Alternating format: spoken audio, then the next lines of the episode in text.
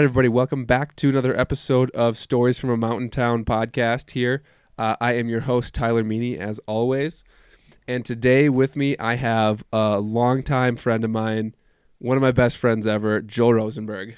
Joel, welcome to the show. Thank you for having me. Yeah, Dr. Rosenberg is on duty. So, um, Joel uh, is a longtime hometown friend of mine. We've known each other since like I don't know, like fourth, fifth grade or something. We played like little league baseball, um, grew up near each other, all that stuff, right? Yeah, exactly.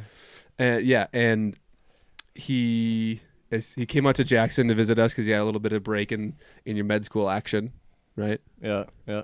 Um, tell tell the audience what um, what you're going to med school for. I'm in my last year of medical school, and I'm gonna go into uh, urology, which is surgery of the urinary tract, where you focus on a lot of different cancer surgeries um, and just like quality of life issues. Definitely. Um, and so for people that don't know, like, what are you doing in in your last year of med school? Like, what uh, what's your day to day? Like, like you t- like the stuff you tell me regularly. Yeah, so my day to day is we go on different month long or two month long rotations uh, at different hospitals, rotating through different areas of medicine like pediatrics or internal medicine or surgery.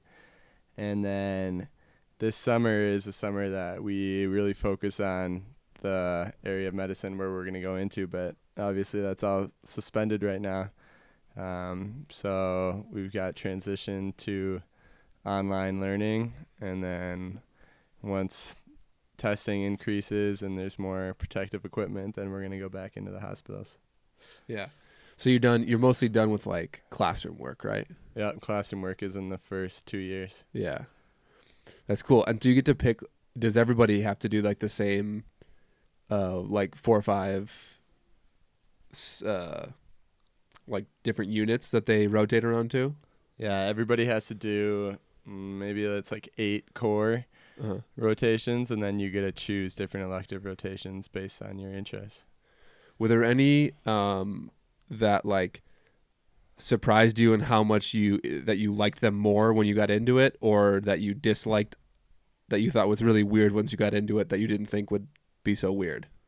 yeah every specialty has its different flow to the day Uh-huh. So surgery obviously starts extremely early in the morning, but you're active a lot and you go into the operating rooms and uh, you're physically doing stuff. While if you're doing an internal medicine rotation, it's a lot of thinking, um, a lot of planning, a lot of figuring out, you know, what could be wrong and correcting a lot of different problems at once. So uh, you got to be uh, very good in-depth thinker for that one. Um, Is that is that because it's like you can't? So internal medicine does that mean like organs and stuff like inside? Yeah, yeah. So you when you think of general medicine, that's Yeah. what internal medicine is. is it does it take all that like kind of pondering, brainstorming because you can't see what's necessarily going on all the time, and you kind of have to like brainstorm what th- what could be going on? Yeah, that's a big part of it. And a lot of the people that are sick enough to be admitted into the hospital uh, usually have many different problems going on, affecting many different organ systems. So you have to think about what is going on in each organ system and how do you correct that individually, Yeah. but also treat the underlying cause of of why this is occurring. without with uh, cutting him open being a last resort. Exactly. Hey, do you ever watch House? Yeah, I love that show. Is it like that scene when they're all like his his teams got together and they're like, okay, she's bleeding out of her eyes. She also peeing her pants. What could it be? Yeah, Is it like that? exactly, And they're exactly. like, well, it could be this. Okay, run some tests. Well, it could be this. Okay, you go talk to a stripper outside and see what she did last night. Yeah, Dr. House kind of does everything, so it's Yeah. a little bit unrealistic, but Yeah, I mean, it's Taylor likes to watch those shows, but they're just so dramatic. yeah, yeah, exactly. Cool.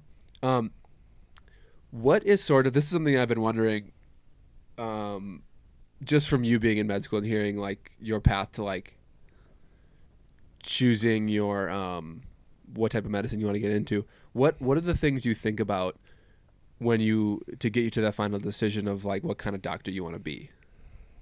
because you start in like pre med and it's you know anatomy, biology. It's super general stuff about the body, and then like where do you go from like I want to be in urology from there to like I don't want to be in urology.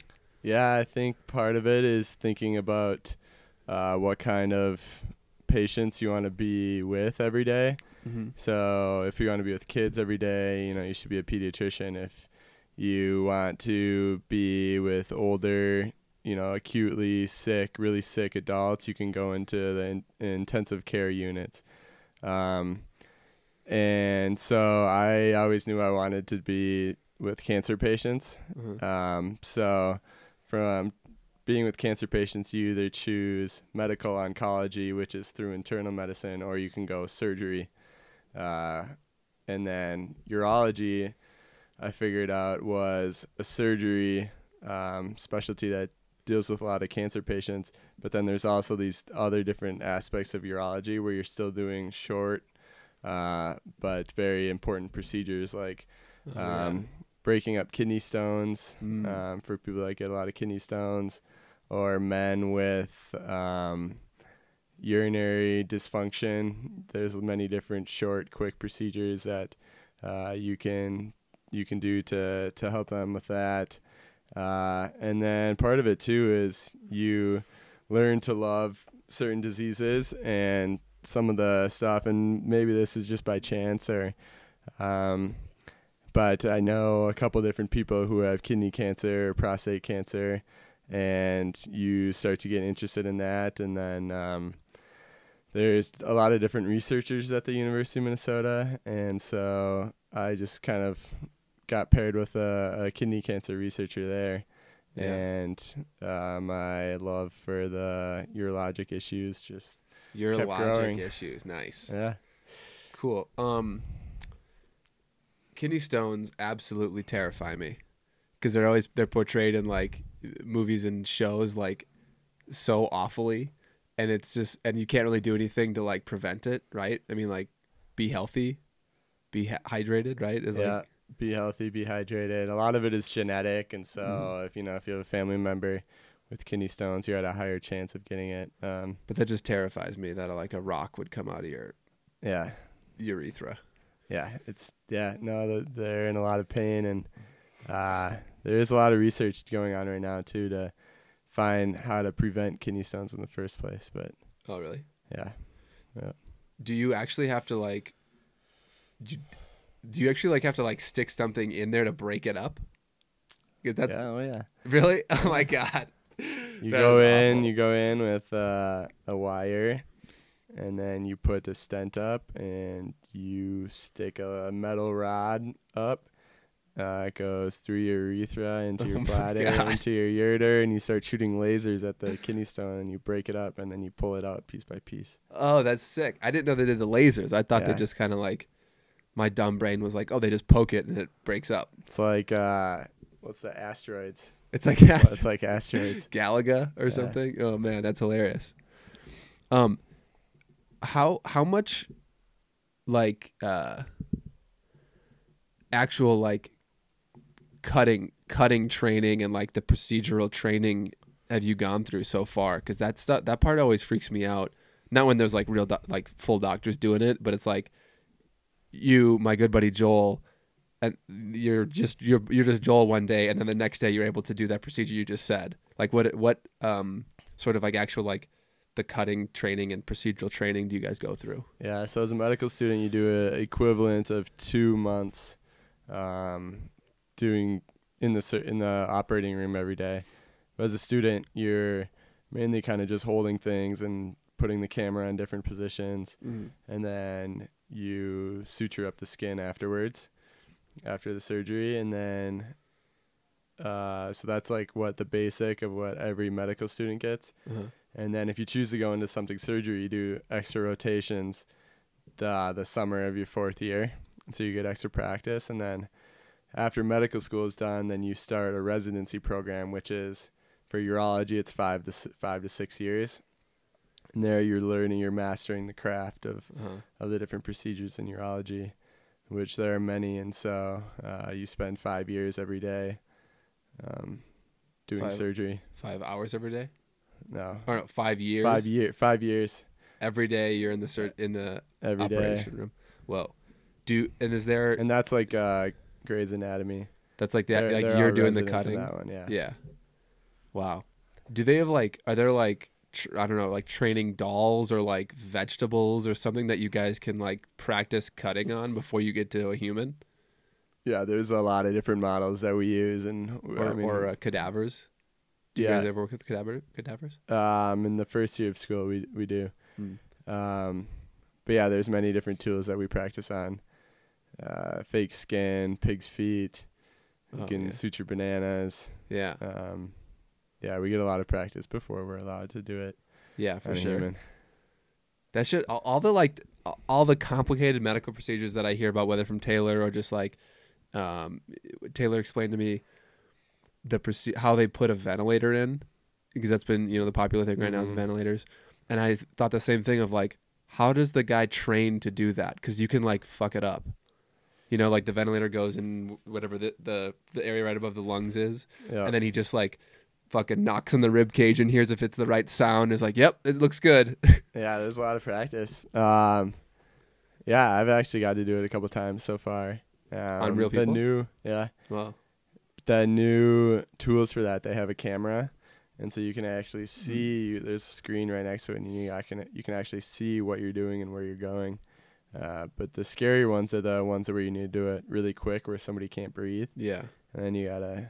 You, sometimes you don't have time for the camera, and you gotta or just or X-ray, right? They can bring an really X-ray quick. machine to check t- too. afterwards you can check it with an X-ray and make sure it's Yeah. in the right spot.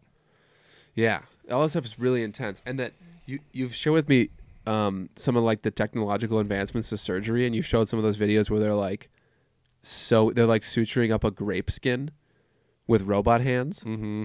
That's that's that is so insane.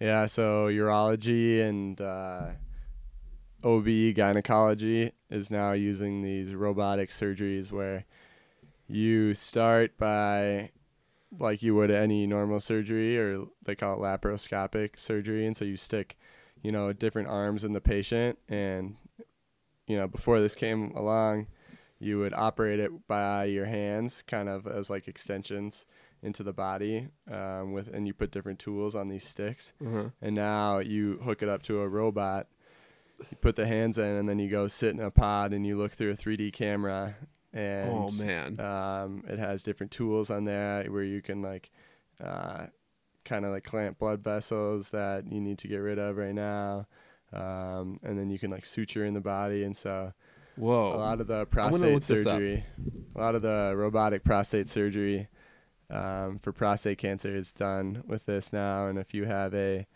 kidney tumor on you know the top of your kidney or on the bottom of your kidney you can get away with only taking away just a little part of the kidney and you Uh-huh. can do that with this robot sick. What should I search to find? I want to I want to see like.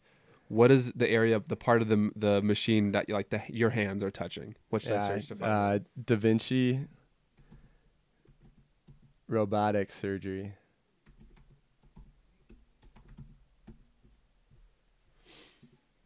All right, so people, if you're not, if you're just listening, we're we're Google searching Da Vinci robotic surgery, click on one of these videos and then one of the first videos has got like gray, like robotic looking arms, two two minutes and sixteen seconds. This video is awful, but it's a free ad right here yeah. Hey Da Vinci, if you need some some podcast sponsors. Yeah. Oh wow.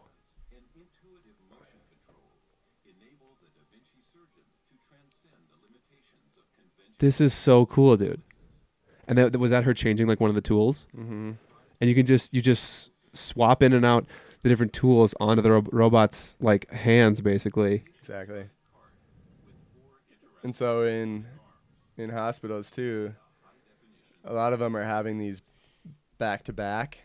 So this one surgeon's here, and then they have another surgeon on the back, and so Uh-huh. there's usually a resident, you know, that is the key focus of teaching hospitals. Whoa! Look at these things. Yeah, and then the attending surgeon, the staff surgeon, can be on the other side, and so they can, you know, they're right there for if they need to help out. Like the staff surgeon's like w- watching the body. No, there's one right here, and then there's one right here, and then there's Oh. another surgeon at the bedside too. Oh, whoa. So the the what what your hands go into, it's like little loops that your fingers go into, and then like your fingers, you flex your fingers, and that like moves stuff around and like does actions. Mhm. That's insane, dude. And a big movement with your hands is only a small movement inside the body. Yeah.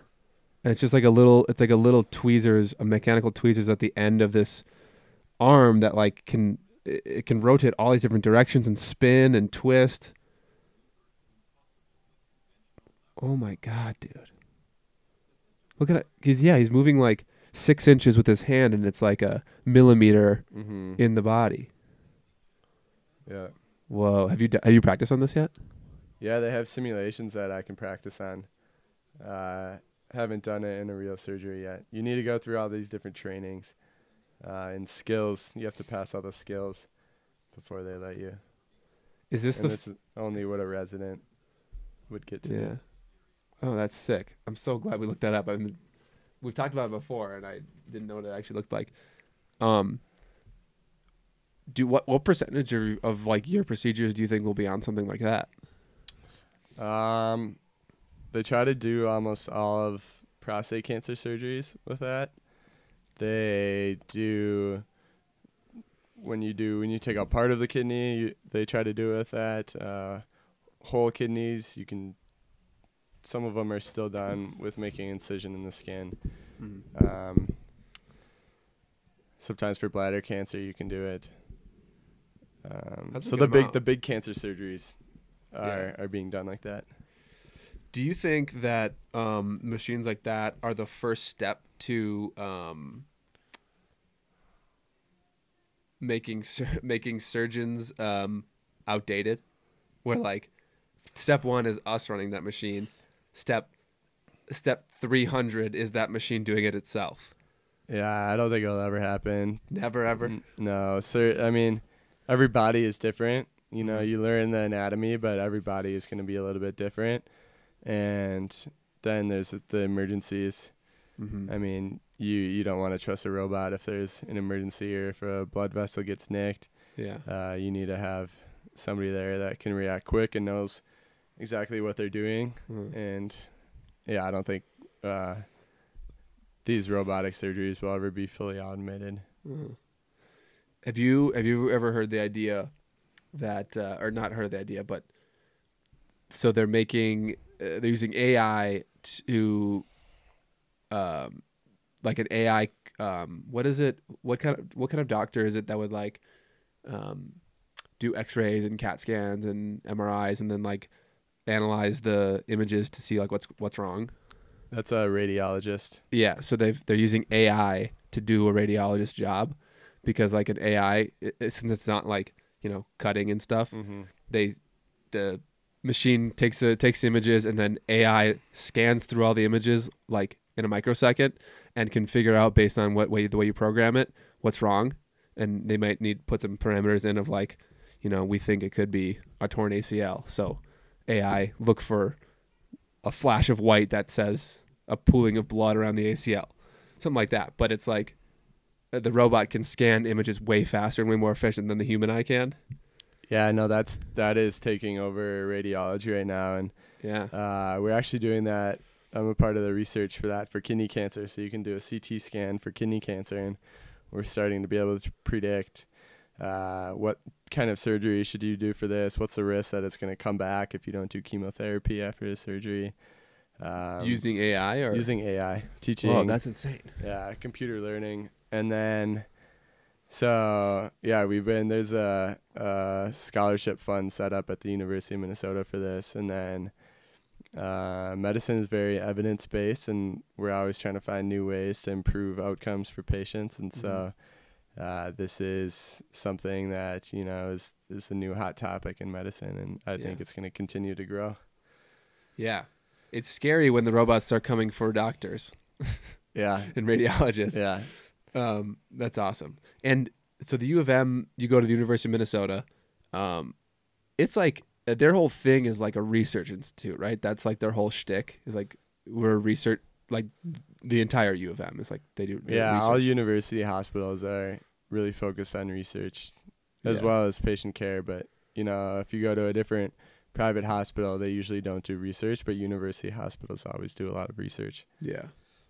Yeah, so it's probably a good like a place good place to be if you're interested in like the the the cutting edge of of medicine. Exactly. Right. Yeah. Yeah. Awesome. Well, um so you're out here in Jackson. It is your uh, third is it your third time here or second time here? This is my third time in Jackson. Third time in Jackson. You made the drive all the way from Minneapolis on your own. How what do you think of the drive? Uh, it was long, but I was excited to get here. Yeah, the drive out. There's always that that uh, the exciting expectations of the trip, and so it's really fun, and it gets it gets more scenic the farther west you go. Mhm. So it's like it, it kind of builds your excitement. you're saying South Dakota isn't scenic? I'm saying South Dakota. most of South Dakota is not scenic, Yeah. and like well, even you start in Minneapolis, you go like southern Minnesota, it's just cornfields. You go South Dakota, it's like just open plains. And the black the Black Hills are cool, and then if you went to the, through the Bighorn Mountains are cool, right? Did you go through? The, did you go through? Um, what city is that? Uh, I can't think of city, but there's the Bighorn Mountains are in like north, kind of east central Wyoming. Mhm. They're cool. Um, and then there's a blank spot between like Riverton and Dubois. Nothing there. Yeah, that was a tough part of the drive. Yeah. Um, and then, but then once you get to Dubois, it's really cool there. You, you get around these like red rock features and you'll see like elk and stuff. Mm-hmm. So it gets better. But then on the way back, I hate to break it to you, it sucks because you're leaving like it takes 40 minutes like to get to the Tetons and then it's after that it's downhill. like literally downhill because we're at elevation, but then also it gets flatter and flatter and more cornfields and you're just like, ah, And I you're have to go a home. spot. Yeah, I have to go home. Like the scenery is shitty. I still have 14 hours to go. Yeah. I'm alone. Yeah, I'm not looking forward to that. yeah, throw on throw on a podcast, and that's the idea. When we we we did that drive like four four times last year, hmm Tay and I would just switch off podcasts. Like one Joe Rogan podcast that I could find is a good one, like three and a half hours, great. And then like she'll do like one of those murder podcasts and switch to like some just XM radio and and then just kind of maybe sleep a little no bit. No shoes radio. A lot of no shoes radio. Oh, That's yeah. been on my favorites. That's like until recently. That was like the main reason I kept it because I had it on like my last car and then I kept it on my truck. Now it's legit. Um. So uh, when you when you first came out here, was that with um, was that with my dad and Ryan? Yeah, it was. Yeah, we they we had this trip all planned to come out here in the winter do some skiing when Joel and I were in college, and the trip was already booked, and I tore my ACL playing football, and so then Joel still came out with my brother and my dad to go skiing. Yeah, I don't get why I wouldn't. Yeah, I just gotta take your spot. yeah. Um, and you said earlier you, they, you had a story you wanted to tell about that inst- that trip. Um, so this would be the time to share it. Um, well, I'm an okay skier. I'm not like the best skier or anything.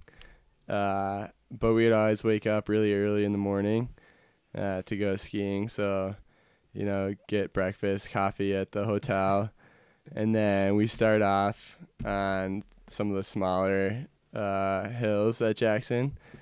And then, you know, after we got a couple in, we went up to, uh, we took the tram up. And right as we took the tram up, I started to, you know, the food was going through me, the coffee was going through me. I realized that I needed to to go number two, and so I told Chuck, I'm like, "Hey Chuck, I'm just gonna head straight to the uh, chalet, You know, Casper halfway- Lodge. the right? Casper Lodge, like halfway down the mountain." Yeah. And then so I like start going down, and I'm like, oh man, I gotta, I really gotta go. I gotta go a lot faster now. And so I just start like booking it down the mountain, and I'm not a great skier or anything. And I'm like coming right to one of the catwalks, and I'm still just like flying because I really gotta go. And then I fall, and it was like a bad fall. Both skis fell off Oh, yard like, sale. bruise everywhere. My knee was like so so torn up, and uh, yeah, but I I was I was still dry. I had to check that, and I made it made it to the lodge and just like ran right downstairs, and and uh, I go into the bathroom, and I'm like running into the bathroom, and your dad is standing there peeing, and I have my my helmet on and my ski goggles on, and he's like Rosen, what are you doing? like, I'll talk to you later, Chuck. yeah, you didn't have time to take off your goggles and helmet because you just shit so fast. yeah. Yeah, that was uh oh, that's hilarious. that was my Chuck my- likes telling my, that my- story. My, favorite slash funniest, most embarrassing story from skiing at Jackson. Yeah, that's fucking hilarious. Um, so separate from the bathrooms, what did you think of like the size of the ski resort, the feel of the ski resort? Like, y- y- like you said, you're not a you're not a great skier, but you did fine here, and I've skied with you before, and you do fine. Yeah. But like, you know, how's it feel coming in as like not an expert? yeah. Uh, I usually don't lack confidence when it's coming to, to sports, and Yeah, I usually like to talk a little crap, and so you know, I was, I was uh, expecting that I could handle it a little bit better than I did. It's it's really steep. It's steeper than anything yeah. I've ever skied before. Um, and you I, you've skied. Uh, where, where other where else have you skied outside of like Minnesota? Um, in Colorado a couple times, like Steamboat and Copper Mountain. Didn't your Uh, family go to? Did you guys used to go to Switzerland when you were little? Yeah, when we're my family has really good family friends in Switzerland, Yeah. so I learned to ski there when I was three, and then I went back there a couple years ago, and we skied one time. It was like kind of late in the year, but I got to ski there as well in the in the Swiss Alps, which is super cool. What resort was that? Like Zermatt? Ooh, I can't remember what it's called. It's Oh. on the backside of Chamonix. Chamonix is the big one there, In but France. this was That's a in- yeah. smaller one. Yeah, it's right on the French side. Oh yeah, that's sick. Yeah. How do how do how do the Alps compare to like what you've seen here and in Colorado and stuff? Um, it's very similar to Colorado, I would say. That's it was easier. The place I skied was easier than here. Mhm. Um, but I've never skied with you here, I don't think, and so I've never done like the back bowls, and you know I've kind of just skied with, done what your dad does. Yeah, and I think that trip too, there wasn't great snow and it was just super cold, right? yeah, it was freezing. Yeah. very So cold. with those with those conditions, and he- Chuck doesn't really go out of bounds anyways, but like He's If- usually at the at the hot tub in the bar by noon or one. Yeah, no, yeah. Chuck's Chuck's rule is hot tub by three because he talked to a ski patroller once and they said that like ninety percent of their injuries come between three and four because everyone's tired at the end of the day and then they get lackadaisical and they eat shit. yeah. So Chuck's like, all right, I'll be in the hot tub before then, so you won't even need to worry about pee. Yeah, So- makes sense. yeah. So like, and us kids are like ripping up until like f- we were, you know we're taking last chairs up because we need to get as many runs as we can in. But Chuck's been in the hot tub, showered, out, then back over to the bar by made, us. Made some new friends already. Yeah, he's been hiking around in his hiking boots. Yeah. We got I got to get Chuck on here. Dad, next time you come out, you're coming on the podcast. I asked him one day and he wouldn't do it. You can get him to. yeah. And I'll, I'll say the only way you can stay in the house is if you go on the podcast. Yeah, there you go. Yeah. Um awesome. And so that that was in the winter, so now you're here in the summer, a little bit different, but um talk about like what you like about being here in the summer versus the winter and and the stuff that we've done. Yeah, I've loved it so far. We uh, went over to Teton Links Golf Course. The links at Teton Peaks. The Links at Teton Peaks Golf Course, um, which was awesome. It was my first time ever golfing in a in a mountain setting. Uh, and then we went on a hike on Monday, which was was incredible as well. Um, very steep. I definitely didn't have the lungs for it yet. And then we rented mountain bikes, and this is my first time ever mountain biking. And started off pretty slow, but by the end of the day, I think it uh, was something that I definitely want to do again. And we went to, uh, we would go up and then ride down, and then go to a new spot, and go up and ride down, and go to a new spot. And uh, I think I almost like Jackson in the summer more. There's a, there's a lot of different activities to do, and Yeah, totally. Yeah, we, we were with the mountain biking. We were um, we rented from Wilson Backcountry Sports. My friends over at Wilson Backcountry Sports.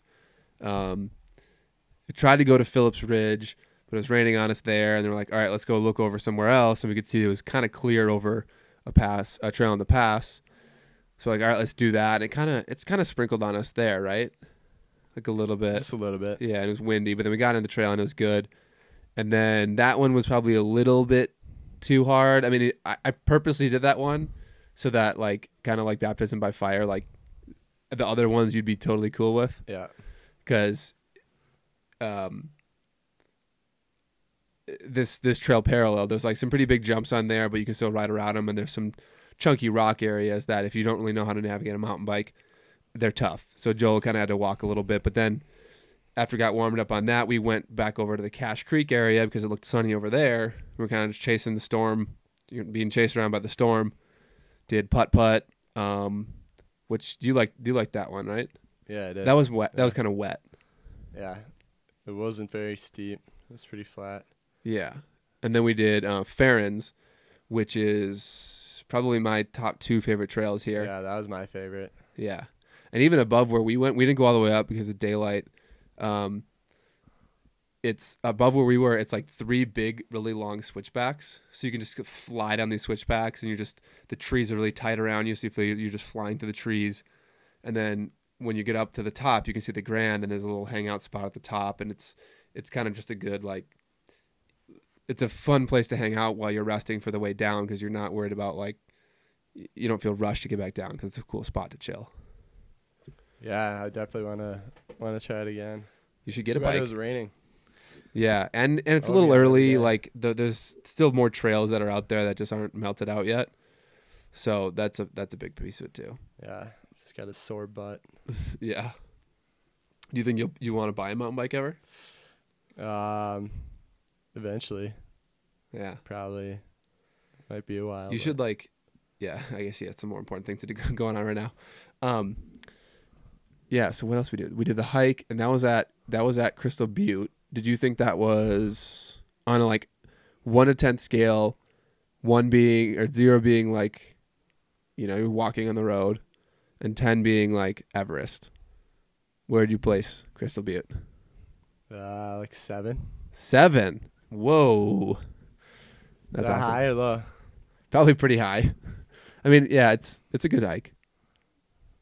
Oh, Everett. Ten is Everest. I don't Yeah. know, maybe. Five. Yeah. I'd probably say five, four or five. yeah. Awesome.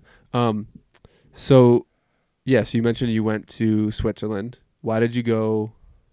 Was that like a study abroad thing? You're just kind of tour you're just touring around Europe, right?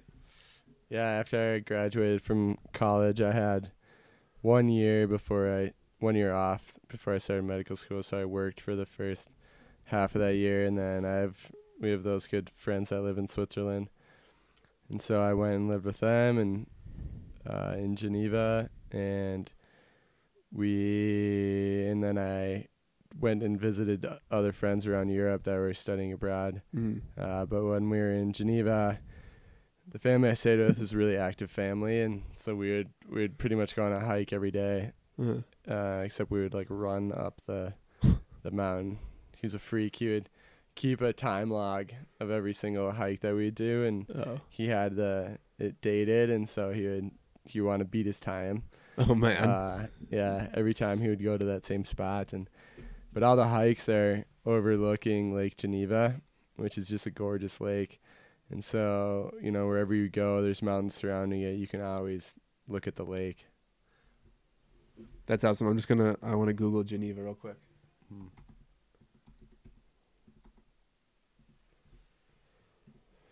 So G- Geneva is one of the bigger cities in Switzerland, right? Let's see. Elevation only that's not very high up. Or is that meters? Um, I'm not sure. I mean, it's it's not high, but there's Mountains everywhere. yeah, there's the Alps surrounding it.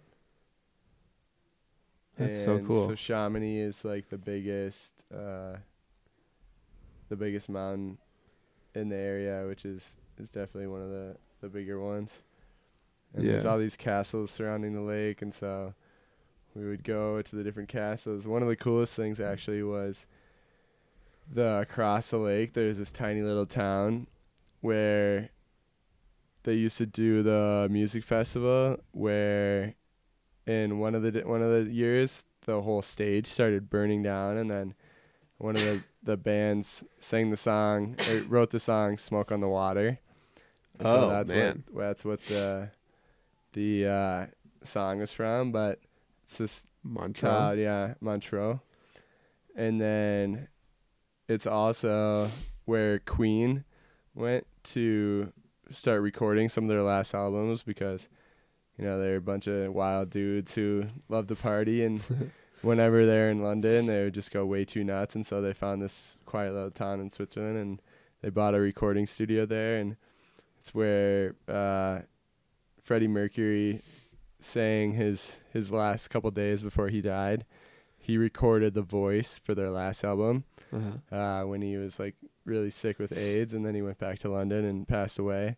And then the whole band came later, and they they created the music around Fre- Freddie Mercury's voice. Whoa, that's that's nuts. Yeah, so they have a shrine to Queen in that city, and that was super cool to see. And then the movie came out like a year later, so it was awesome. Did you see that movie? Yeah, I loved it. I loved it too. That was an awesome movie. His his vocals are like like there's not any other singer that you can com- even compare his sound to. Yeah, he can range like I think it's like eight octaves or six octaves or something like the most any singer has ever been able to range. Yeah, they say in the movie, and it's like kind of true what they say in the movie, but it's because so he has like oversized teeth or something, or like extra teeth, and that allows him to have the higher octave.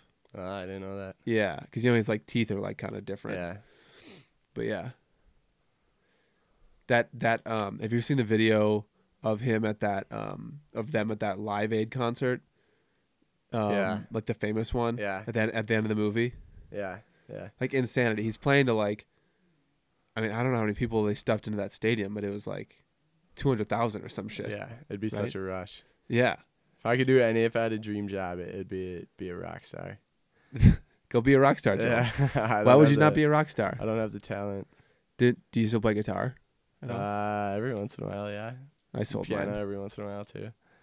Did you take any instrument? Did you do any instrument when you were like growing up? Yeah, I did piano. So can you jam out on there?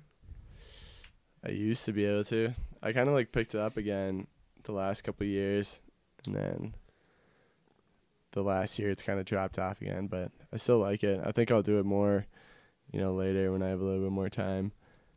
But something I definitely want to do as as an adult. Yeah, I got I got a guitar just from like Facebook Market because I wanted to like learn to f- learn a few chords and to be able to kind of strum along to some things like just chilling out, you know, at a bonfire or something Yeah. at a campfire. But then I started playing it, and I mean I got a few chords, but then like I got busy, and then like you lose all the progress that you gained and like the few chords you learned, and then I was just like I don't have enough time to like actually learn this Yeah. on my own. I was Yeah, learning it off of. YouTube. We you got to bring up our uh, our one true deep passion that we share. and what not not our one, but what is the main one? uh, Uh, Kenny Chesney. Yeah, yeah. So Joel and I have been to uh, five Kenny Chesney concerts together, um, ranging from Target Field in Minneapolis, U.S. Bank Stadium in Minneapolis, uh, multiple times for those, and then Miller Park in Milwaukee. Um, and we, I mean, you you've gone to like how many studies, uh, concerts have you been to? I've gone to nine, and it's Yeah. always the best day of every summer. And we've gone together every year, pretty much that he toured. Yeah, but you've been doing it for longer than I have, Yeah. and you were like a longer fan of Kenny than I was. yeah, But then we started going together, and it's like a whole nother level yeah, because those concerts are insane. We we've been in the in the sandbar, which is like the pit right around the stadium or right around the stand. high five in Kenya. Yeah, yeah. Our the uh, one of the ones at Target Field. We got there when the gates opened, ran down and got our spot on the stage, like touching the stage, like I am touching this table, um, and stayed there for all of the acts and all the way into Kenny, all the way through the night, because like if you moved an inch, you'd lose your spot. So we were like so dehydrated at the end of it, dude. yeah. That was a long day, but like once Kenny and like you know you kind of slowly come down. But then once Kenny went on, again, I don't think we we'd stop singing like the whole time. Yeah, we both Yeah, lost like- our voices. We were both like, it was like a physical feat to Yeah. stand there because we were the like, best memories of my life. Yeah, that was a great one. Yeah, yeah, and because you're like in the sun, like most of it's in the sun. There's no shade. Luckily, we had um, Will and Katie Yoder to. It kind of shuttled some waters to us because like we could have like actually damaged ourselves Yeah. sitting out there for six hours drinking booze and not any water. Yeah, Yeah, that was awesome. And then I, I really we late the last few we've gone to instead of going into the pit or like on the on the floor, we go like one row off the floor, which is usually elevated so you can see him better, and it's like way cheaper, but it's just as close as any floor seats. I've been digging those spots. Yeah, those have been good. And we would have went this year, but Yeah, we had the tickets postponed. had the tickets bought for uh, was it going to be in US Bank Mm-hmm. um, for his what's it called Ch- chillaxification tour, and then the other day he just announced that he's postponing it for the year, so we can either get once they announce the next year's tour dates, we can either get a refund there or put it to a new concert. So we're not quite sure what we'll do yet, but Yeah. that'd be a bummer. Yeah. Awesome. Well, is there anything else um, mountain related mountain related you want to talk about? Um, I mean, I hope we have a good day tomorrow and it'll be uh, clear skies. We kind of made a good adventure today. Yeah, it was pretty waited, shitty here in. Jackson today, but yeah, we I went. mean, we still made it. I mean, you know where we went. I, don't- I'm not really sure. yeah, we so we started driving up by the airport and it was just like pouring rain, and then we went over to um, Shadow Mountain, and that's where we turned off on, onto the dirt road initially, and then we just followed this dirt road in front of Shadow Mountain. Uh, just north of there, there's like a little hike there, and we just hiked up and just kind of looked around because you can see the see the Tetons and you can kind of see the whole valley from that area. You know, like you're on the edge of the valley, uh, but so you can see the whole thing spread out under you, and you're high enough where you can get a really good view there. It's kind of like a. Uh, it's not. It's not a very common hike. Like people don't really talk about that one. You don't really see pictures from there, but yeah, I really like that one. Um. Then we drove back, and then we went up past the Kelly Warm pools, and then back to Slide Lake. What do you think of Slide Lake? that was just super cool. That was the story behind it too. Was Yeah, you told me was was awesome. Yeah. So the the uh, there's a lake near here called Slide Lake. It was formed when in 1920 something, uh, giant chunk of this mountain.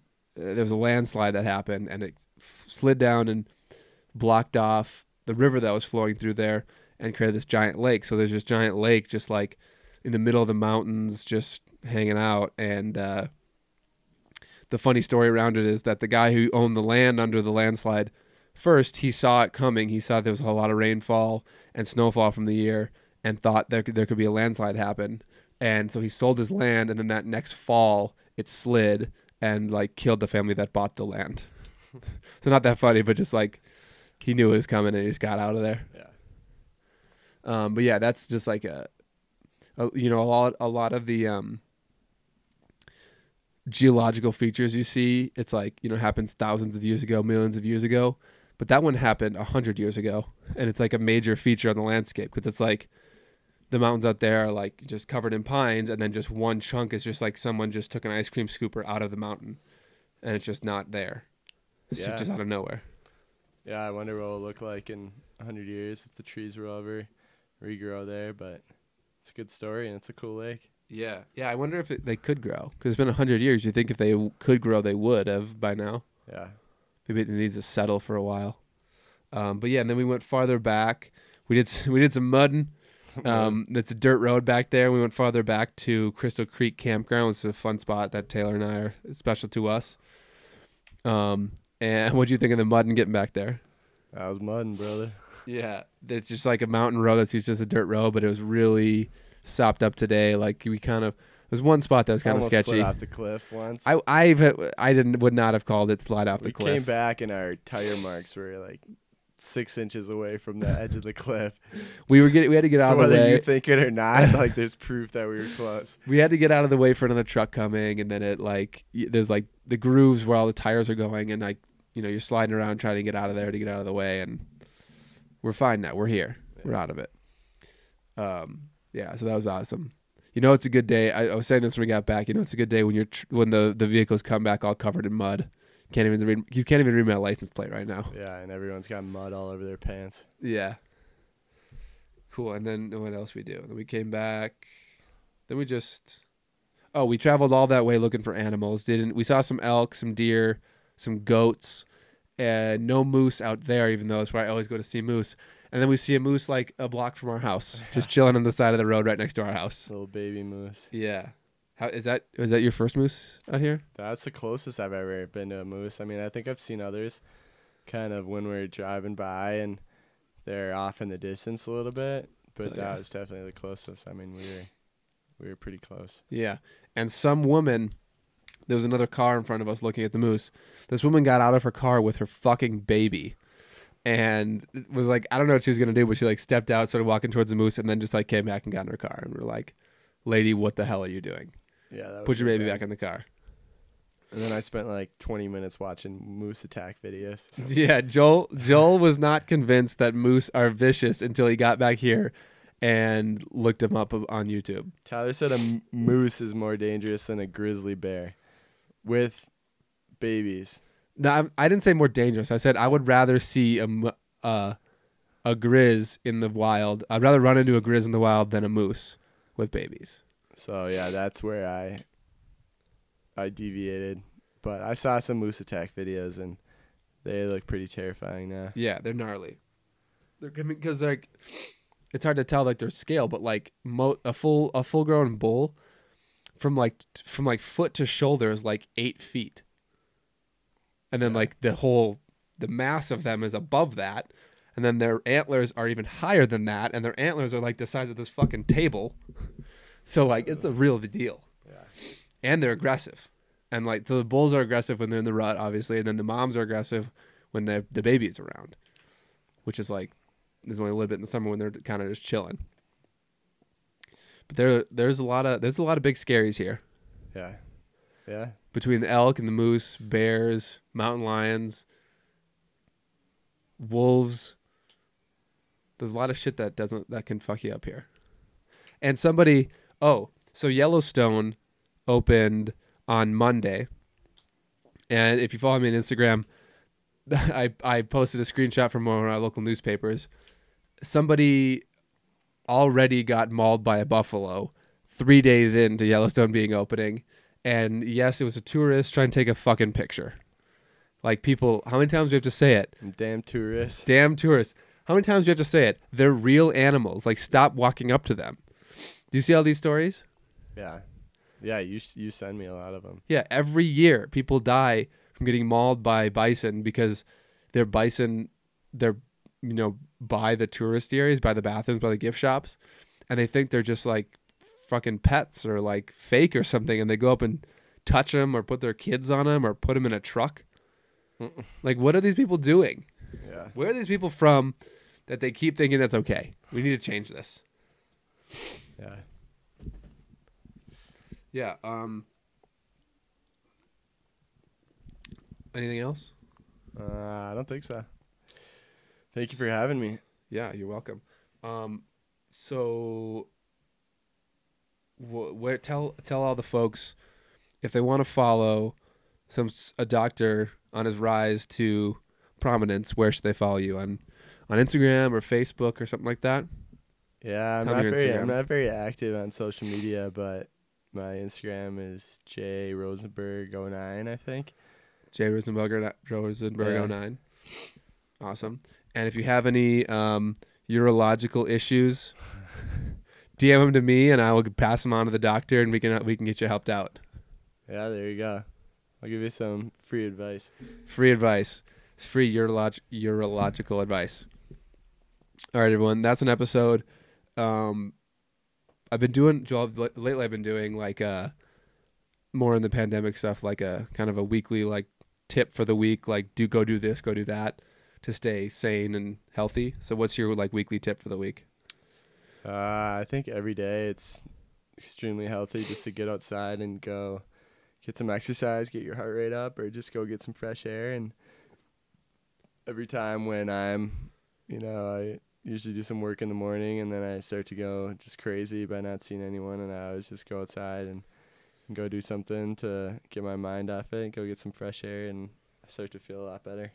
Yeah, definitely. That's good advice. I've been saying wash your hands and read a book. I'm doing. I've been doing a ton of reading in this. Yeah, you have. All right, everyone. Thanks again for listening, and uh, yeah, have a good week.